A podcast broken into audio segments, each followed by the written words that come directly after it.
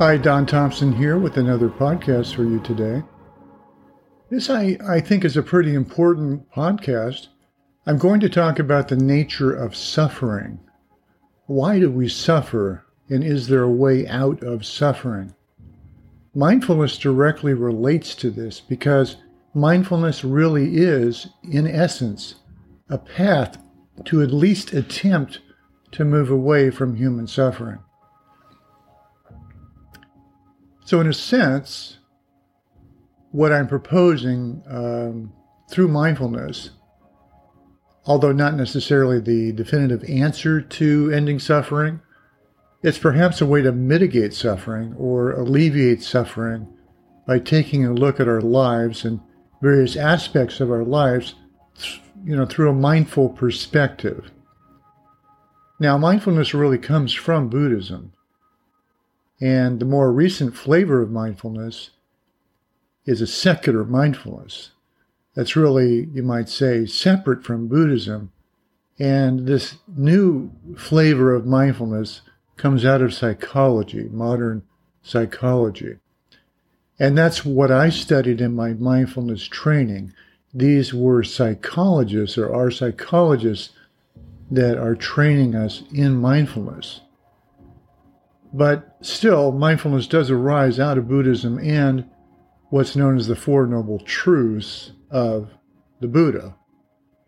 And the Buddha taught roughly 2,500 years ago or so, and he talked about these Four Noble Truths, and the first noble truth being that life is suffering, and the second noble truth being that there is a cause of suffering, and that is desire or craving, and that the end of suffering comes from an end to desire or craving. And then he goes on to describe the Eightfold Path that leads us out of this desire, this craving, this sense of attachment. And so these various aspects of the Eightfold Path have to do with various perspectives that he called right view, right mindfulness, right concentration, right livelihood, right intention, right speech, right effort, and right action. So the Eightfold Path is what can lead away from suffering, according to the Buddha. And mindfulness would be, in essence, an aspect of the Eightfold Path. And perhaps some would say that it's the most important or influential of the Eightfold Path. Now, I don't want to go down that path necessarily and talk about levels of importance, but certainly mindfulness is, a good way to take a look at suffering and can be seen as a really, quite a good attempt to at least move us away from suffering, from a mindset, a state of mind related to suffering, to mitigate suffering.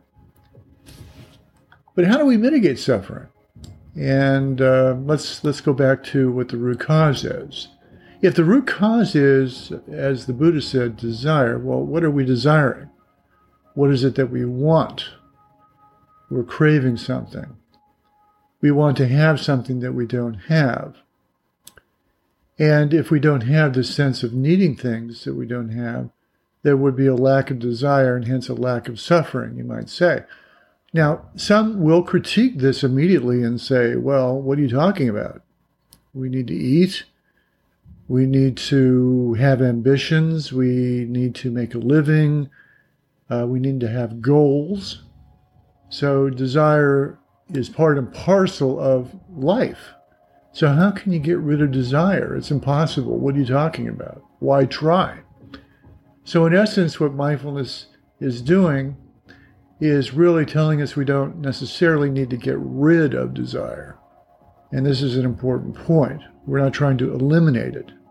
What we're trying to do with mindfulness is step back from desire and observe it mindfully. We observe it moving through us. And rather than becoming attached to it, rather than becoming attached to the sense of being a self that's experiencing this desire, we take a step back and we notice things more like, you might say, noticing the still air.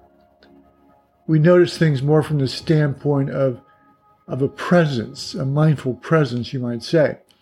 And this changes your perspective on things if you look at it this way, if you look at your existence this way, your life this way.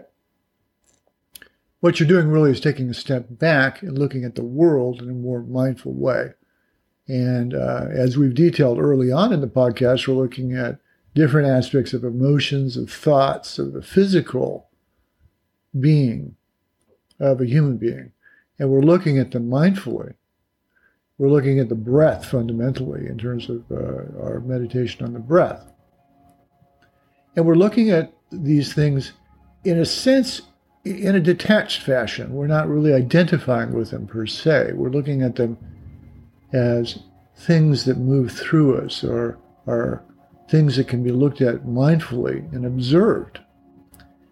And what this does, ironically, is it frees you up to live more fully.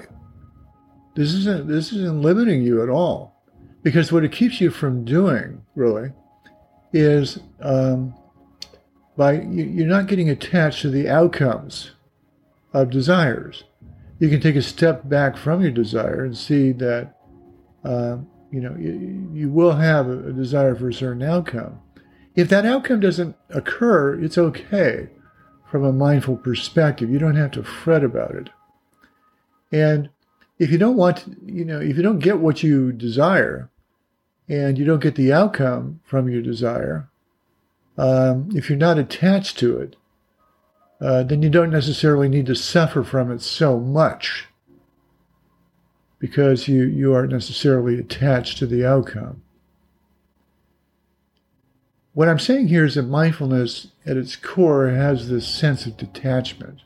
We're freeing ourselves from this chronic need to overcome what it is we desire. It's not that we don't desire.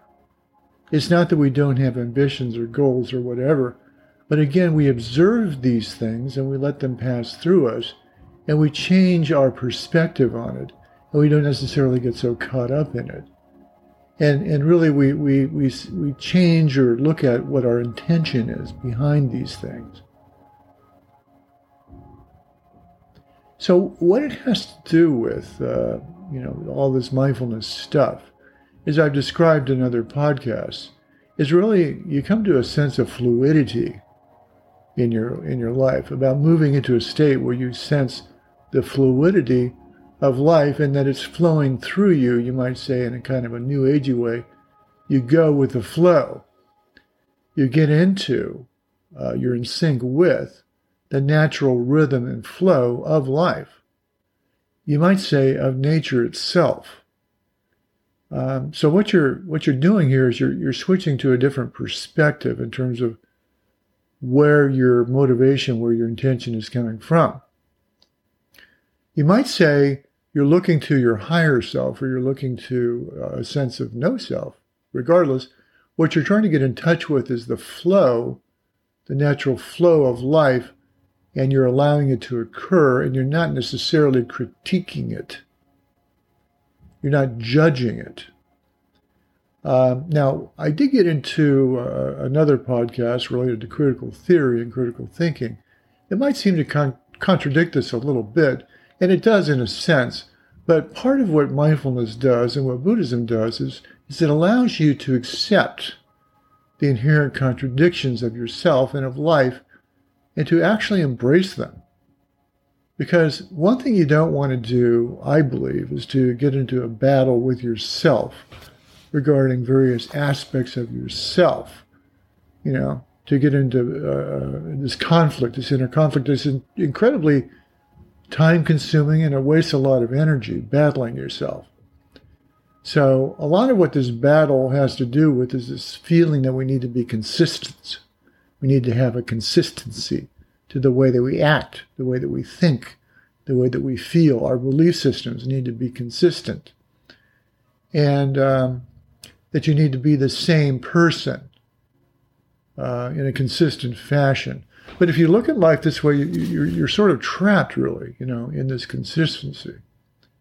If you're more fluid, you can move through life in a fluid way and in an ethical way.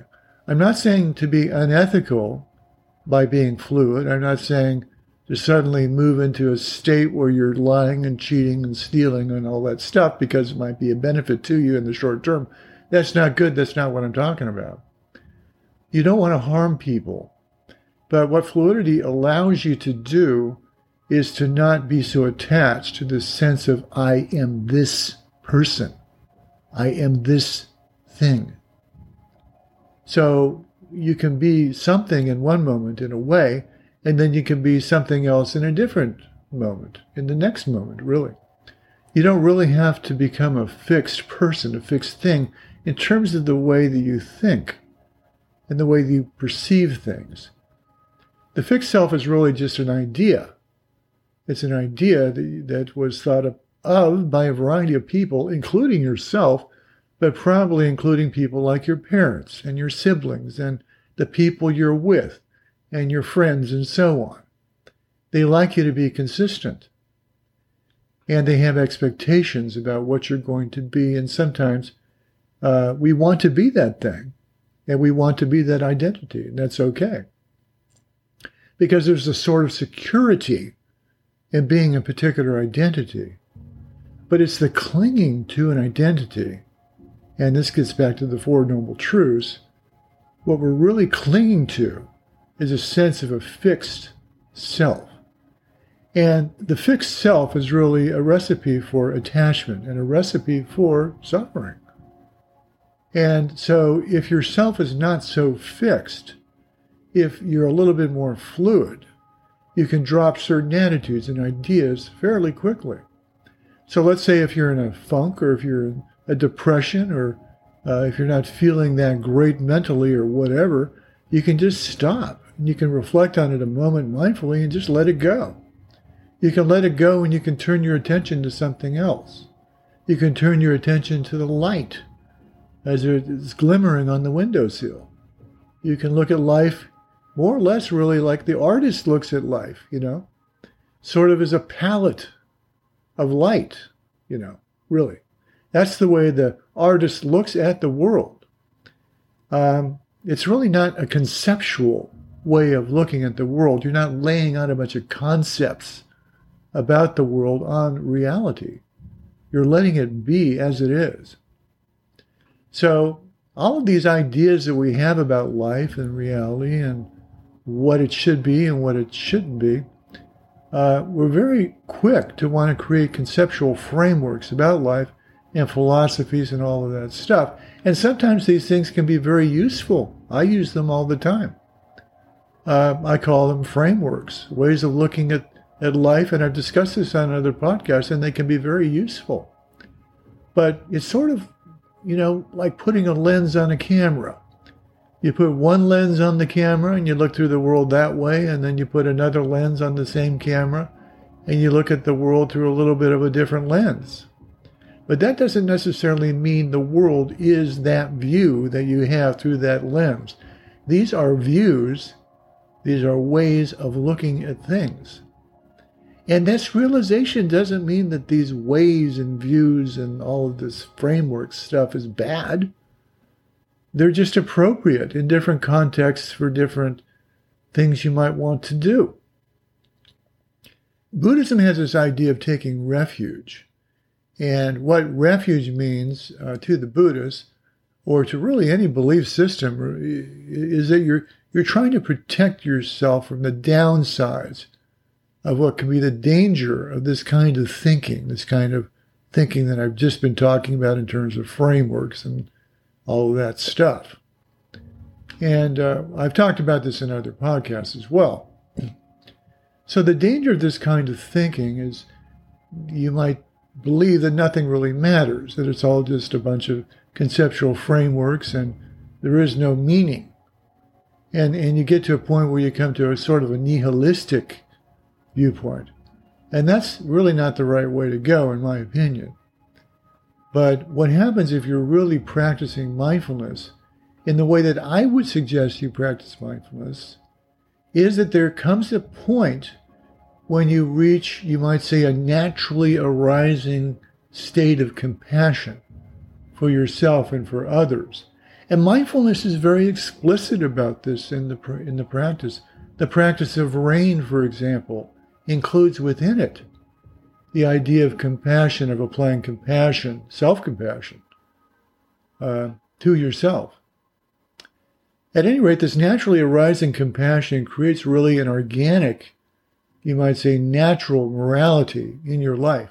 You don't really need to have rules and regulations when you're in this state of mind, when you're in this state of compassion. Now, of course, you need rules and regulations for like traffic, driving in traffic and all that stuff. I mean, there's always going to be rules and regulations and things that you need to adhere to in society, of course. That's not what I'm talking about. I'm talking about it from a broader ethical standpoint. You don't really need to have a moral compass because compassion and love become your natural moral compass. They will keep you from doing bad things to people. You won't be killing your neighbor if you're compassionate for them. You won't be treating them badly even, or stealing from them, or doing anything negative to anybody, because you don't want them to suffer, because you feel this compassion and love for them. Why would you want to do any negativity to these people? So love and compassion form a natural morality.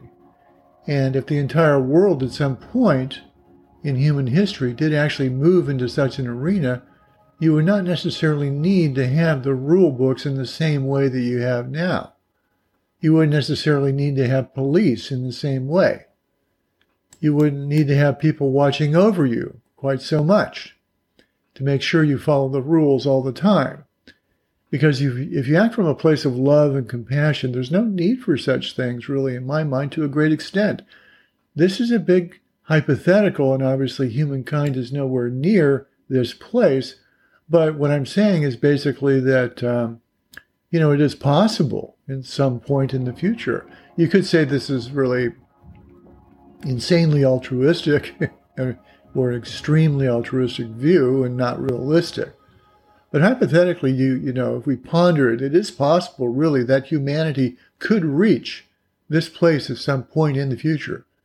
And it would be a lot easier on people, you know. There would be a lot less suffering as a result, because people would have gone through the process of mindfulness or Buddhism or whatever you want to call it. I mean, it's not really about the label. You can call it whatever you want to call it. You can call it Wabba Wabba Wabbaism, whatever you want to call it.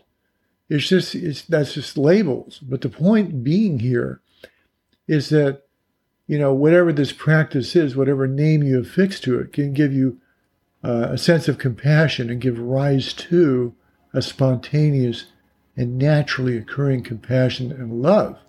And this could be an end to suffering, because the end of suffering leads you away from craving and desire toward the sense of compassion and love. It's the antidote to it, you might say.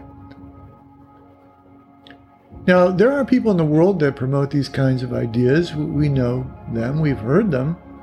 And we know of the Gandhis and the Martin Luther Kings. We've heard the Dalai Lama, probably, some of you, most of you perhaps. We know these people. These are the people that promote this kind of thinking. And in my view, we should, I think, listen to them and follow them and listen to them. It would be a good idea, in my opinion. So I'll leave the podcast at that for today. I really appreciate you listening, as always. I love talking about these topics. I sincerely do. Hopefully you get something out of them. I certainly really do get something out of it, and I appreciate it. So thank you very much, and I'll talk to you soon. Bye-bye.